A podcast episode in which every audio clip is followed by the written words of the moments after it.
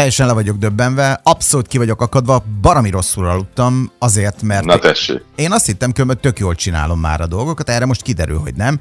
Úgyhogy bocsánat azoktól, akiknek így idézőbe téve a saját életemből adtam tapasztalatokat, meg tanácsokat, tanácsokat, hol vagyok én ahogy. Szóval megosztottam velük azokat a dolgokat, hogy én hogy csinálom, nem akarok senkit félrevezetni, mert most szembesülök azzal, hogy baramira nem jó. Tehát, hogy szia doktor úr, itt vagy? Egyébként szerintem nyugodtan ezt egy ilyen monológnak felfoghatjuk, és én csendben hallgatlak és bólogatok. Jó, tehát jó? ott van a gond, hogy, mert nem akarom én átvenni itt a műsornak az, az irányítását, de amúgy, amúgy, amúgy meg igen, mert hogy én azt hittem, hogy tök jól csinálom. Hát, jó, röhögjek ki. De ezek szerint, akkor, amikor reggel fel kell az ember, és mondjuk betolja a feles olivát, ugye a fél deci olivát, mondjuk én annyit fogyasztok reggel, az, az már egy étkezés.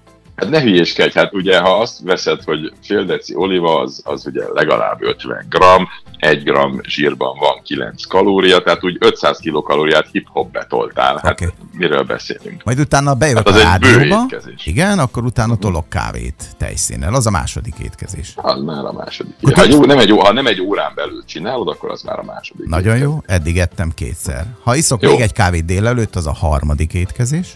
Hát ha jól telenyomott tejszínnel, akkor igen. Igen, majd utána, amikor hazamegyek, és azt mondom, hogy egyszer eszek egy nap, igen, azt mondtam eddig. Jó, tehát akkor mondjuk, mint ami 5 és 6 óra környékén, akkor eszek, Hát az a akkor, akkor többször eszem, mint eddig. Jó, hát röhögjél ki. Hát most, Jó rendben van. hát de ez őrület. Na, hát akkor a felismerés. akkor mitől fogytam le? Ja, az, az, vere, vere, vere, vere, vere, vere, a kettő között az, az, az egy nagyon nagy különbség. Tehát a, a, az nem attól fogytál le, mert kevesebb szerettél. Nézzük már meg ezt a kérdést. Jó, akkor ha visszakapom a, a szót, akkor Én nem vettem el, hogy- te mondtad, hogy mondjam el, hogy mi van. De jól is tetted, csak azért mondom, hogy jók ezek az eszekutatások, mert látszanak, hogy, hogy mi az, amivel... Ne csinálj senki, ugye, amit mondtam neki nincs. az elmúlt időszakban, semmit. Most, most fi- figyeljünk már oda akkor, hogy Tehát akkor most mi a helyzet? Ez, ez a lényeg, hogy kell valaki, aki ezt a hajót kormányozza, és akkor nem, nem lesz vele baj. Ezért fontos az, hogy orvosi segítség mellett ne kövessünk el hibákat, mert te is bőszen éled úgy az életedet, hogy azt hiszed, úgy csinálsz, pedig nem. Várja már! A valós Várjál, van különbség- egy ötletem. Mi van akkor, hogyha én felébredek, és mondjuk utána mondjuk történetesen tényleg csak vizet iszik az ember, vagy pedig ilyen teljesen üres eh, itat, mert azért ugye folyadékot be kell vinni a szervezet, de ezt belátjuk, akkor mondjuk napközben ezeket fogyasztom, és akkor délután mondjuk egy idősávat kiválasztunk, mondjuk legyen ez mondjuk 4 és 5 óra között, de minden esetre egyszeri időpontra Mi van akkor, ha mindent. hagyod, hogy én elmondjam? De várjál, csak azért kérdezem meg, mert ez lényeges, hogyha én akkor tolom be az olivát, és mondjuk iszok egy kávét előtte, és mindezt egy órán belül még eszek is, akkor az már csak egy étkezésnek minősül, nem? Pontosan így van. Így van. Hát akkor Így van. megvan! Na, akkor örülök, hogy a heuréka az most elhangzott, és akkor innentől kezdve haladjuk. Tehát bizonyítékok, mert ezek a legfontosabbak, azt mutatják, hogy a valós különbség ott van, hogy mennyi időn belül eszed meg a dolgaidat.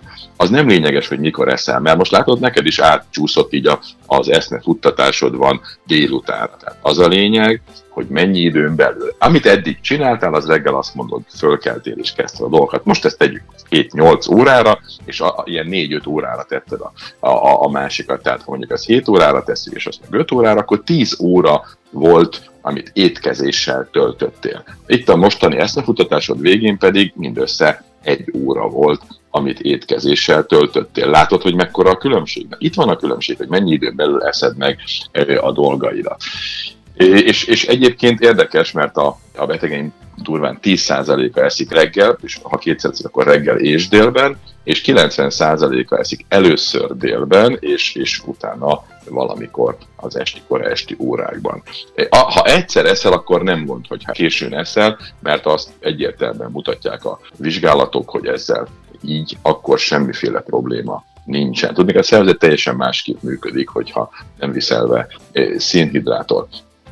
Igaz, azt, azt kell érteni, hogy a, a vércukor csökkentésére egy mechanizmusunk van, a vércukor emelésére meg négy. Tehát arra vagyunk kitalálva, hogy egyszer eszünk, ott akkor esetleg valami kis vércukor csökkentést be kell vetni, de ha jó az összetétel, akkor nagyon-nagyon minimális inzulin jön, és utána pedig a nap köve, másik 23 órájában azon dolgozik a tested, hogy a vércukrodat tartani tudja úgy, hogy nem eszel szénhidrátokat, és, és így működsz. Az a lényeg, hogy a, amikor már nem eszel szénhidrátot, de energiára van szükséged, akkor a zsír raktáraidból történik a kitárolás. Mi a legnagyobb baj? Az, hogy a ma emberének, és ez volt a tegnapi hallgatónak is a problémája, hogy a ma emberének az anyagcsere, vagy energiatermelési flexibilitása, tehát rugalmassága az nulla. Elvesztettük azt a képességünket, hangsúlyozom átmenetileg, de, de a legtöbb ember nem képes, amikor elfogyott a cukor, akkor azonnal zsírbontásra váltani. Tehát ez a fajta flexibilitása, hogy ebből termelek, ha ez van, abból termelek, ha az van, ez nincs meg. Nem tud zsírra váltani, ezért aztán mindenféle komoly problémái lesznek.